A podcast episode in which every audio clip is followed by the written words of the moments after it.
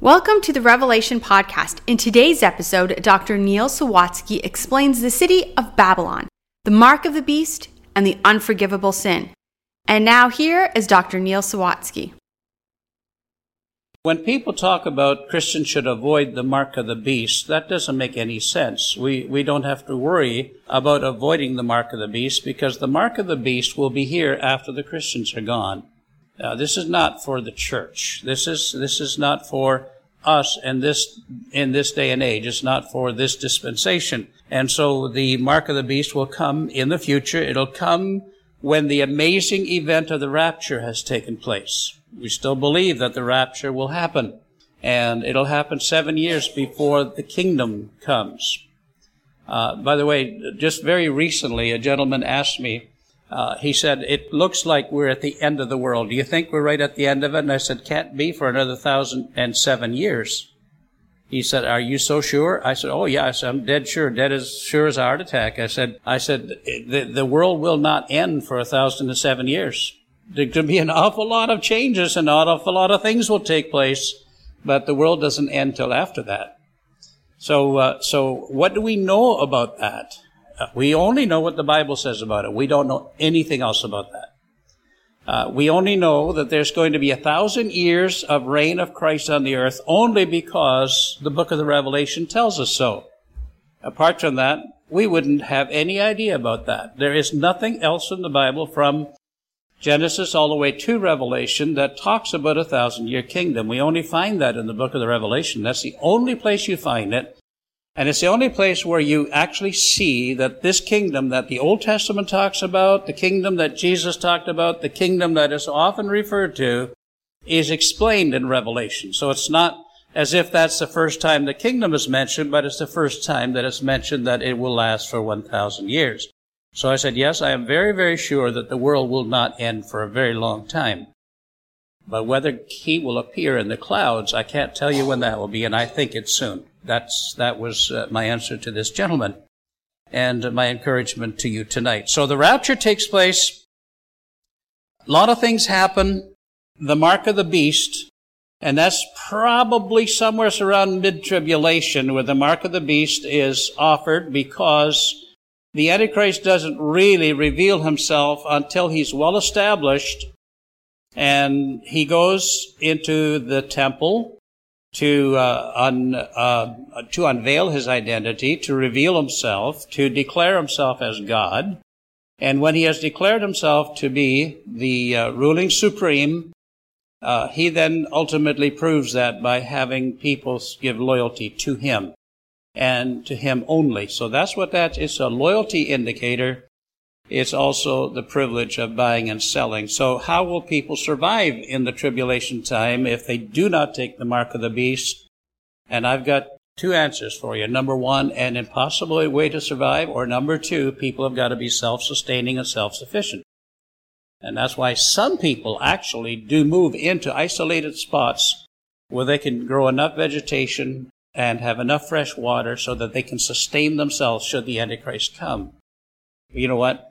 I'd much rather be under the protection of Jesus than I would farming my own self in order that I could sustain myself. But in the tribulation time, it would be important for people to be able to sustain themselves. So, which will not be uh, a lot of people to do so. A lot of people will not be prepared for that. A lot of people will not even think about that till it's too late, and then you can't go establish yourself. In any case, as a believer, you will be gone. So I must hasten on here as we go and uh, find this passage of scripture. We notice that in the Bible we have reference to the gospel of grace, and uh, throughout the uh, throughout the gospels, throughout the epistles, we have much reference to the gospel of the grace of God. The grace of God is so rich. We sang about it tonight, marvelous grace of our loving Lord, so that we have the grace of God. So it's the good news of the grace of God. It's the good news that our God offers grace to every uh, to every sinner. So we have the gospel of grace. We have the gospel of the kingdom, and Jesus talked about the gospel of the kingdom, and that is ref- that is referred to in the scriptures on frequent occasions as well. But then there's a very interesting one, and that we find in chapter 14 of Revelation. And that is the everlasting gospel.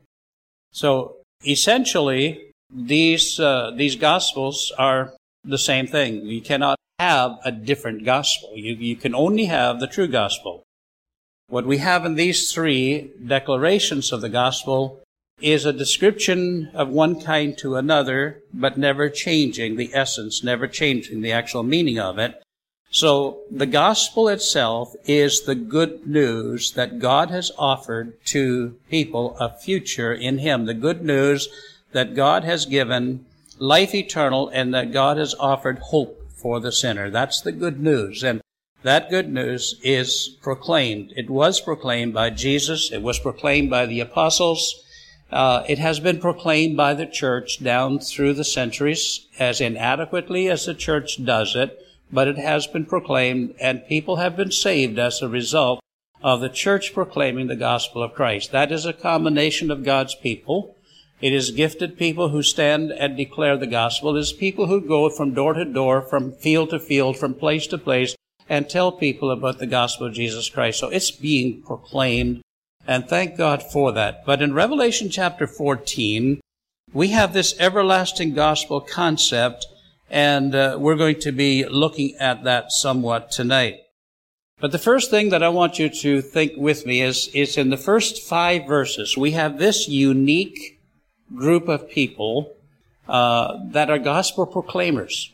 They are proclaiming the gospel of, uh, of hope, the gospel of the kingdom, the gospel of, of what is going to happen. So this unique group of people are the 144,000 uh, Jewish men who were selected out of the 12 tribes of Israel and 12,000 from every tribe and they were sealed by God in order that they might be protected through all of the tribulation challenges and through everything the Antichrist would throw at them. So these people will be unique. No one like them ever lived in the world.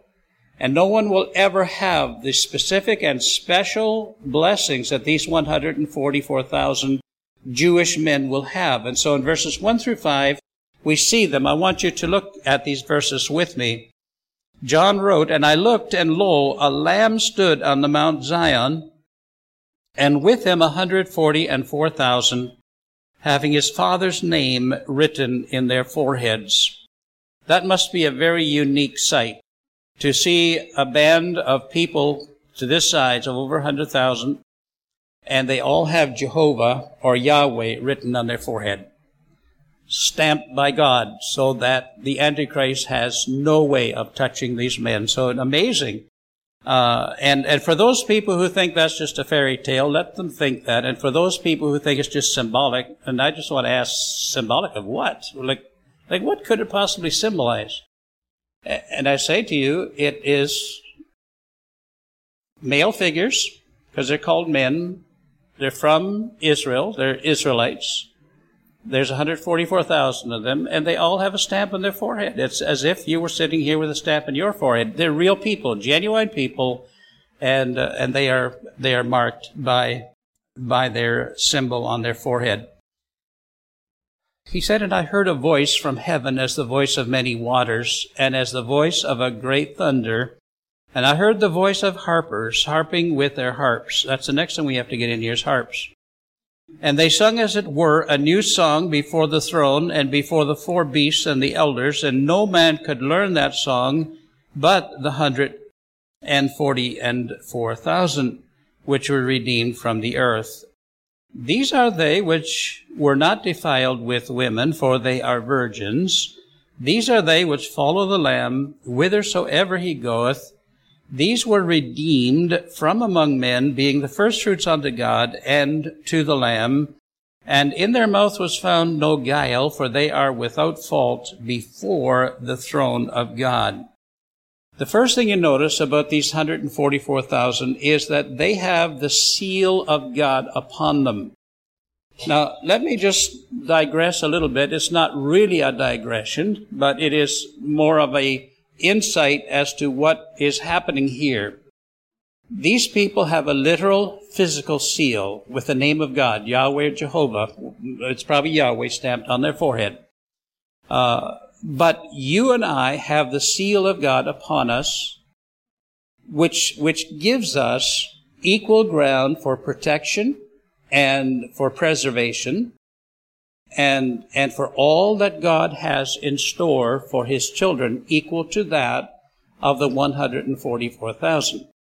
I want you to see these verses because for me just to say that is for a man to say something that is phenomenal, but I want you to see it in the scripture. We see it in the book of Ephesians, chapter 1. You might want to mark it in your Bibles. Put a circle around it or underscore it or do whatever you do in your Bible. Bibles are meant to be used. They're meant to be read and they're meant to be marked. That's what they're meant to be done with. So I just want you to look at verse number 13 of Ephesians chapter 1. And uh, we read these words from the Apostle Paul, and whom you also trusted after that you heard the word of truth, the gospel of your salvation. So obviously he is referring to people who have said yes to the Lord Jesus. They have been born again. They've been washed in the blood of the Lamb. They are, they are saved people. And he said in the latter part of the verse, in whom also after that you believed, you were sealed with that Holy Spirit of promise. Verse 14 tells us, I'm sorry, verse 14 tells us that he is the guarantee. He is the earnest. So that the seal of God placed upon us following our salvation is the down payment for what is to come. When earnest money is offered, it's a deposit. Now, when we do earthly and human trade, usually deposits can be returned, but there isn't anything in scripture that would indicate that this deposit would ever be returned because he has placed his promise of his spirit, the seal that would be upon us, and it's the Holy Spirit of promise. And here's where we read in chapter 4, verse 30 in the book of Ephesians, when he said, And grieve not the Holy Spirit of God, whereby you're sealed until when? All right, that's, that's very clear, is it not? So for anybody who says, well, that's just a deposit, it can be withdrawn and so on, that's, that's not exactly what the Bible teaches. It might be something that people might imagine, but it's not what the Bible teaches. And it's important always to go by what the Word of God says, not by what we think, but always by what does it say. And so, when he talks about this seal in chapter 1, he's talking about how God has sealed us. When he talks about this seal in chapter 4, he's referring to the same idea. He's referring to the seal that we have received, but it is unto the day of redemption, which means that God will finish what he has started in us. I think that's beautiful. That's so full of hope. That's so optimistic. That is, that is a victorious statement. Uh, so we see that they are sealed by God. We notice that they have a unique song.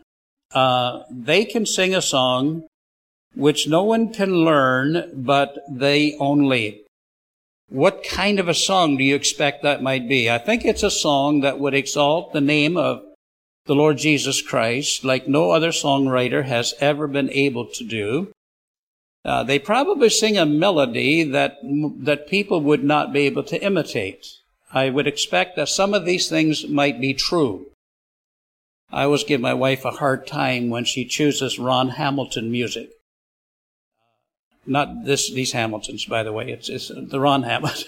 these are also musical people, by the way. But, but the Ron Hamilton, I always say that, that he's got the most difficult tenor lines that were ever invented. And I said, I don't know why he ever did that. I said, I think he did that just to give us a hard time, who are not the best singers in the world. So, but I don't know too much about the song because we're not told too much about the song. I think the song has a lot of real biblical content in it. But I think what it is, is that no one will be able to sing experientially. That's the idea from the Greek terms. No one will be able to sing. Today, when we sing the songs that we sang tonight, Marvelous Grace of Our Loving Lord, we can identify with that, okay? Because the grace of God has come to us. Uh, all of the songs that we sing that human writers have put together, we can identify with and we can say, yes, that's happened to me or something, I'm hopeful and so on. So we can experimentally identify with the songwriters. But I think that what these people are doing is they're singing something and writing something that is so unique that no one in the whole existence of planet Earth will ever have the same experience as these men, and they will sing about that. We couldn't imitate that song because we will not experience what they experience. We cannot imitate it because we don't have that stamp of God that they do, not that literal, physical, and the uh, the uh, the job description that they have. So it's unique to them, and they sing this song that no man could learn but they themselves. We also notice in chapter 14 that these men have a purity level that is superior to the average person. In verses 4 through 5, we notice something about their purity. These are they which were not defiled for women, they're virgins. These are they which follow the Lamb whithersoever he goeth. These were redeemed from among men, being the firstfruits unto God and to the Lamb. The first thing that I want you to notice is that they were ecclesiastically separate. To, to say that all churches should join together is to say something that the Bible doesn't say. The Bible talks about unity in Christ, and the Bible talks about unity of believers. But it doesn't say that all churches should be together. For instance, when you have the mystery Babylon that is related to a church, I don't think God would want us to be together with that. You have other, excuse me, um, ecumenical structures that do not have a belief in the Bible. They do not uh, subscribe to the Bible. It's not just the version issues with them. It's the actual belief that God has not inspired anything at all and that everything is just man-made. You want to be in a church like that? You want to identify with a church like that? And then you have churches with various doctrines that are not supported by the scriptures. So ecclesiastically, these men were separate from that which was the status quo. Remember in chapter 13, you have the major world church that comes. This will be a church body that will be under the influence of the false prophet, and he will be leading that. These men say, huh, thanks, but no thanks. I don't go to that church. Um, it, now I know that I know that that's sometimes some people have little idiosyncrasies about going to church or not. But in this case, these people have clearly decided that's the Antichrist church. Why would we go to the Antichrist church? I could name you, and I'm not going to do that tonight, but I could name you a whole lot of churches that I believe qualify for that particular designation. And I would not go there. I would not go there for anything at all, under any, under any circumstances. These people were ecclesias- ecclesiastically separated. They were able to discern truth from error. They understood what that was. But I want you to notice that they were morally separate because we see in verse number five that in their mouth was found no guile. We also see in verse number four that they were not defiled with women. One of the big problems in the churches of today is that there's so much what I just simply call hanky panky that goes on between men and women, between uh, between leadership in the church and uh, people in the church. It just it just goes all over the place. It's just horrible. Uh, and so it's it's but these people are not like that. You see, these people will be given to the service of God. They'll not be given to to honor the flesh. They'll not be given in order that they can satisfy what their lower nature might dictate. They're there only to honor God. And so they don't give themselves into the fornication and adultery, which is so often the case. I don't know if you heard about recently, and, and this goes to the Catholic denomination recently, where a whole lot of priests were defrocked just simply because of the, uh, the, the, the abuses that they made towards children and younger folks in their uh, in their years and years of ministry. And finally, they were exposed. Somehow this Me Too movement is serving a good purpose in some ways. But, but churches, honestly, folks, churches should never have that horrible testimony that these people are playing around with each other. Churches should just not have that. That, that should not be named amongst us. And it isn't here, thank God for that. But these people were morally they were morally above the crowd, and they stood above them.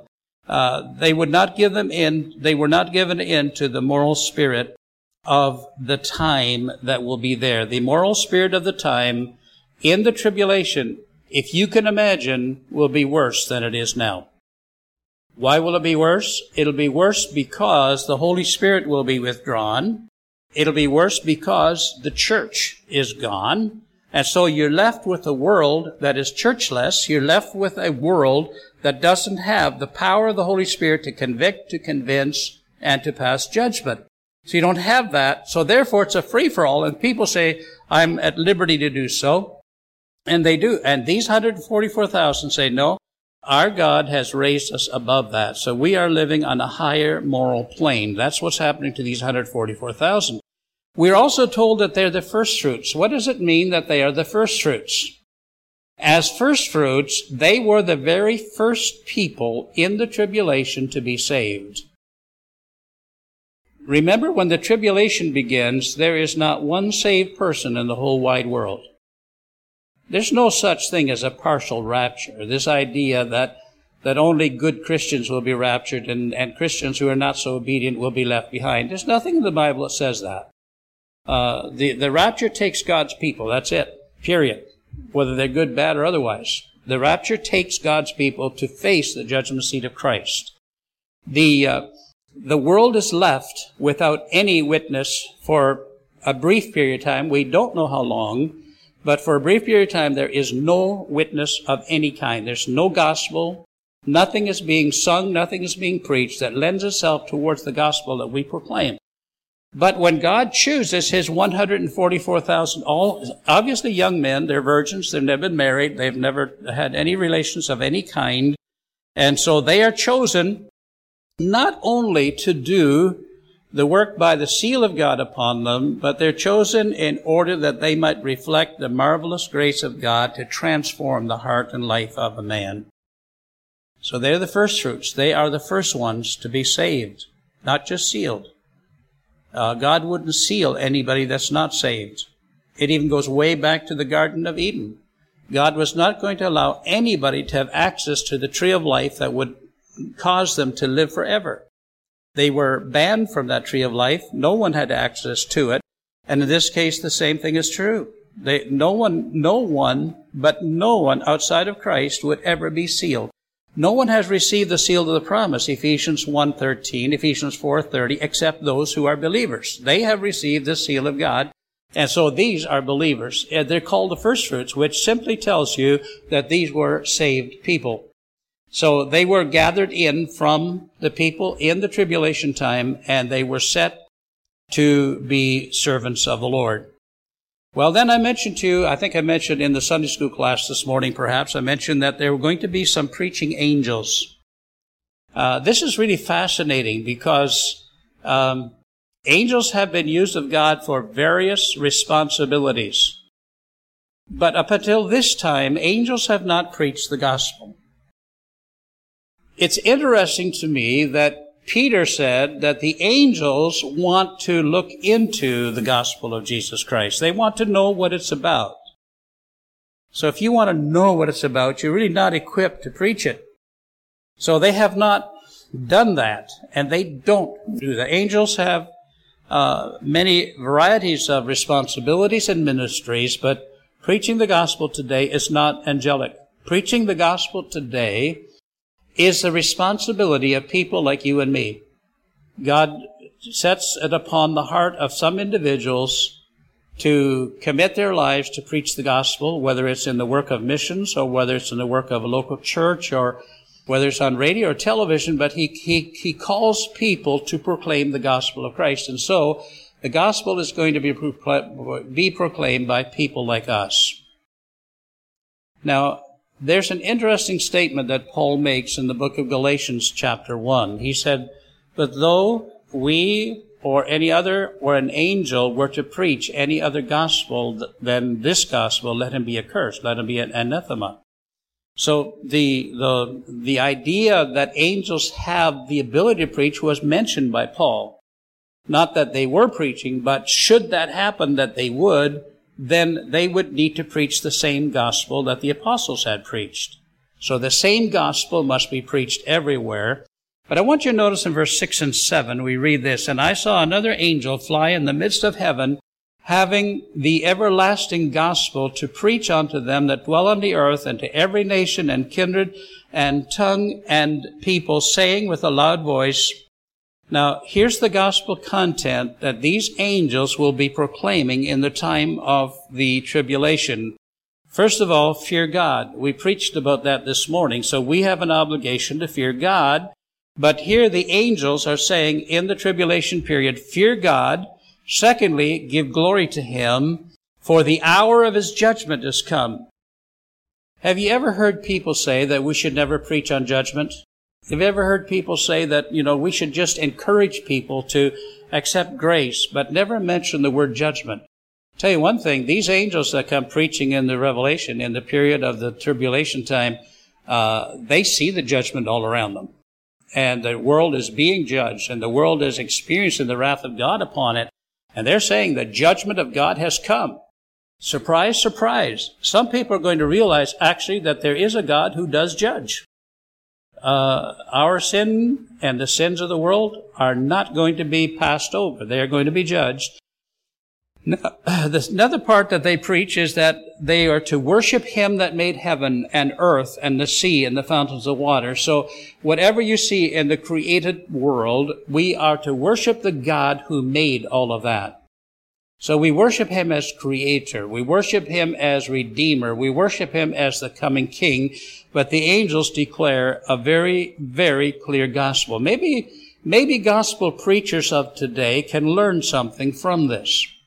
Maybe churches can learn something from this. That first of all, people ought to be led to an actual fear of God experience, not because of the meanness of the preacher, not because of the meanness of God's people, but because of the truth of the Bible. That we fear God because of that, that we give glory to God because of that, and we exalt His name, and that everything about our work is to bring glory and honor to the Lord, to realize that his judgment has not come at this time, but it is coming, and it is coming sometime, probably very soon, and that people would worship him in spirit and in truth, for he seeks such to worship him. So we notice that the gospel is preached universally. We see that in verse number six, where John said, And I saw another angel fly in the midst of heaven, having the everlasting gospel to preach unto them that dwell on the earth, to every nation, to every kindred, to every tongue, and to every people. Remember that the Bible says that the gospel will be preached to all the world, and then God is going to come back. Well, some people think that the rapture is not going to happen until the whole gospel has been preached to every nation, every tribe, every country, and everybody in the world. No, that's not true. The rapture can happen at any time. The apostles who knew doctrine better than any of us will ever know said they believed that he was coming in their lifetime. That's how imminent it was to them. So imminency is something that is very, very important in relationship to the doctrine of the second coming of Christ. So the rapture can happen at any time, whether half the world is heard, or a quarter of the world is heard, or none of the world is heard. The rapture can happen at any time where God takes His own children out of here to be with Him but in the kingdom era, the gospel, the everlasting gospel that the angels are proclaiming will be proclaimed to the whole world. They will be capable of going where no missionary could ever go. They'll be able to use language that they don't have to learn. They don't have to study. They don't have to go to any school. They don't even have to read any books. They will just be able to go and preach the gospel to one nation and another nation to another nation in the very language that they speak. You talk about you talk about the ability to communicate God's truth in that day and age. It will be so dynamic so that everybody in the whole wide world will get the opportunity to hear. Not that they will believe, but they will hear. You see, God will not judge man unless he's given man the opportunity. And so the fact is that these angels will be proclaiming. The content of the gospel we mentioned to you in verse 7. It is to fear, to glorify him, to mention his judgment, to refer to his judgment, and to worship him as creator. I want you to notice in Acts 17:24 where Luke wrote and said, God that made the world and all things therein, seeing that he is Lord of heaven and earth, dwelleth not in temples made with hands. Uh, he's writing about a God who is actually the creator God, and that God is the God that is to be proclaimed to the world. In verse number eight, it's interesting that these angels are continuing to proclaim, and they're saying that Babylon is fallen. Babylon's fall is announced. And there were another, and there, and there, and there followed another angel saying, Babylon is fallen, is fallen. Now, when we come to this verse, uh, we have a foreshadowing, we have a insight as to what will happen. Coming in Revelation chapters 17 and 18, we have Mystery Babylon. We'll be very careful to exegete Mystery Babylon when we come to that. I think it's very important we understand what Mystery Babylon is. But then we come to chapter 18 and we see commercial Babylon. Think that there's a difference between Mystery Babylon and commercial Babylon. And we'll notice in those chapters how Babylon falls. Now, you might want to do some studying and reading on that. There are some people that believe that New York City is Babylon. There are some people that believe that the city of Rome is Babylon. There are some people that believe that Babylon will be rebuilt. So those are those are the three possibilities that that uh, writers and theologians set forth, and we're going to try to dissect that so that we understand what it is. But the angels in proclaiming this everlasting gospel are telling the people that this city, whatever it is, we're not going to go into that tonight, we just don't have time for it. This city is fallen. So it says it is coming to an end. So world trade and the weird religion that is characterized by it, that's fallen. That great city, that city that made nations to drink of the wine of the wrath of her fornication. A city that was so secular, or is so secular, will be so secular, that it will need to be destroyed. Why did God destroy Sodom and Gomorrah? He destroyed it because the wickedness of the city had risen up to God. That's why. Babylon will be destroyed because her wickedness will rise up to God, and God sees the wickedness and he destroys it. You see the contrast between the 144,000 who are pure as opposed to the city that pretends to be the all in all for the world. And so God has the honor over here with these men, but he's dishonored by these. And these face destruction. These are sealed by God to be kept forever. So they announced the fall of Babylon. Now I want you to know that from Nimrod to the tribulation, the world economic system is considered Babylon. No matter what city it is referring to, but we will talk about what city is talked about. Babylon has always stood as a secular city and nation. The angel's message is that secularism, humanism, the Antichrist system is coming to an end. This Antichrist system that we see in Revelation chapters 13 and 14 will not last forever. It has its day and it comes to an end.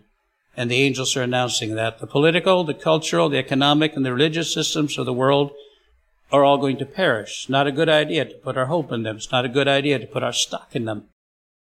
Then I want you to notice the judgment upon the beast and the worshippers in verses 9 through 11. Now, a long time ago, before we went to the park for the summer ministry where we didn't preach on the book of the Revelation, I mentioned to you that there is some talk today that people who receive the mark of the beast will be able to be saved.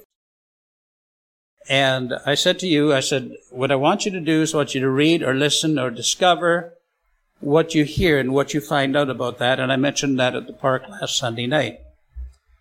Here comes the test. There's always a test. The reason I bring this up to you, and, and, and we should read these verses first, and I'll come back and, and give my comments to you on that. And the third angel followed them, saying with a loud voice, If any man worship the beast and his image, and receive his mark in his forehead or in his hand, the same shall drink of the wine of the wrath of God, which is poured out without mixture into the cup of his indignation, and he shall be tormented with fire and brimstone in the presence of the holy angels and in the presence of the Lamb, and the smoke of their torment ascendeth up forever and ever. And they have no rest day or night who worship who worship the beast and his image, and whosoever receiveth the mark of his name. Now, the reason I brought this up, uh, I'm, I'm ever learning. I did not know this before. This is something that I have just learned this summer. My good friend Jimmy DeYoung, who is a prophecy teacher, he is a journalist, he is a newsman, and he is a radio, television, works oftentimes the Day of Discovery people in doing all kinds of interesting things together with him. He's very highly technical, very highly skilled. Recently was interviewed on the John Ankerberg, no, not John Ankerberg, it was a different program. He's interviewed on this different program and he said that people who receive the mark of the beast can be saved. I almost fell off my chair, honestly. I looked at that and I said, wow. So I Googled that and I heard another preacher get up and he stood tall and right in the pulpit he said, absolutely, people who receive the mark of the beast can be saved. His name is John MacArthur. There's no better Bible teacher alive in the world today than John MacArthur, uh, in my opinion. I mean, not that I agree with everything he says, but his skills and ability and his effective ability to communicate the word of truth. So I have two men that I hold a very high estimation as far as scholarly ability to teach and to preach biblical doctrine. Now, do you ever read these little things in the bulletin? Um, usually I put my sermon title in the bulletin, and, and then I write just a little something. Do you ever read that? How many read that? Okay, I wrote in here, major changes are proposed by popular Bible teachers about the effect of the gospel in the tribulation. We will examine the biblical text to read and understand not what we think God said, but what he actually said. That's, that's what I wrote in my little excerpt here. I do this on purpose so that you'll have a little bit of a teaser there about what are we talking about? What are we going to be doing in the service? I think through my sermons that I want you to reflect on these things. Don't guarantee that they'll always be real cute, but they will be there just to give you a little sense of what is going to happen. I was trying to figure out how in the world, I mean, how in the world do Jimmy DeYoung and John MacArthur, and I don't know who else, I, I haven't gone to that extent to find out who else does this, but this is enough to have these two prophecy, uh, well, well, Jimmy DeYoung is a prophecy guide. John MacArthur is a pastor and a teacher. Uh, what, on what basis do they justify what they said? And here's the conclusion that I found about that. They believe that the only sin that is unforgivable is the unpardonable sin the blasphemy against the Holy Spirit. If that is the only sin for which you cannot find forgiveness, then taking the mark of the beast does not qualify. Now I want you to think with me on that just a little bit. My opinion, my understanding, nobody else's, didn't read it anywhere, didn't see it anywhere else. Remember that the blasphemy of the Holy Spirit is when people would relegate the name of Jesus and the work of Christ to the devil. You are of the devil, the Pharisees and the scribes said. And Jesus said, every sin shall be forgiven except the blasphemy against the Holy Spirit. That can never be forgiven. That means ultimately man has rejected and he has said, no, the work of Christ is not, it doesn't bring us anything. It doesn't do anything. So they reject the work of Christ ultimately is what that is. So to ultimately reject Christ means that there is no salvation for the person that ultimately rejects Christ. Now, I just want you to think about it. When in the tribulation period, when the number 666 is offered, it's not going to be a little secret. It's not going to be something that you just might get stamped by accident. Well, not you, but the people in the tribulation. All right. So what it will be, and listen carefully to this, at least this is what I think it will be. I may not be 100% right, but I think it's what it's going to be. People will be offered the mark of the beast. Do you want to live? Yes. Do you want to eat? Yes. Do you want to buy and sell? Yes. Do you want to do trade? Yes. Okay? In order to do that, you must give your loyalty to the Antichrist. He'll be named. They'll know who it is. He has revealed himself in the temple. He has declared himself to be God. He has announced that he is superior, same as the devil did way back in the garden or before the garden, so that he will be real, and people will know that this is not the Christ of God, but this is the Antichrist of Satan. And those who say, I want to preserve my life, I want to preserve my family, at any cost, I'm going to take the mark of the beast. So in order for the person to take the mark of the beast, he will knowingly, knowingly receive the mark. And by taking the mark of the beast, he is saying no to Jesus Christ. Did you get that? And saying no to Jesus Christ is to say yes to the satanic presence in the tribulation. What is the blasphemy against the Holy Spirit? Is it not to relegate the work of Christ over to Satan? So I don't think that John MacArthur or Jimmy DeYoung have thought this through. And if any of you are listening, I mean, I don't think that that's the only thing they teach and talk about for sure. But if you're listening to that, remember that every, every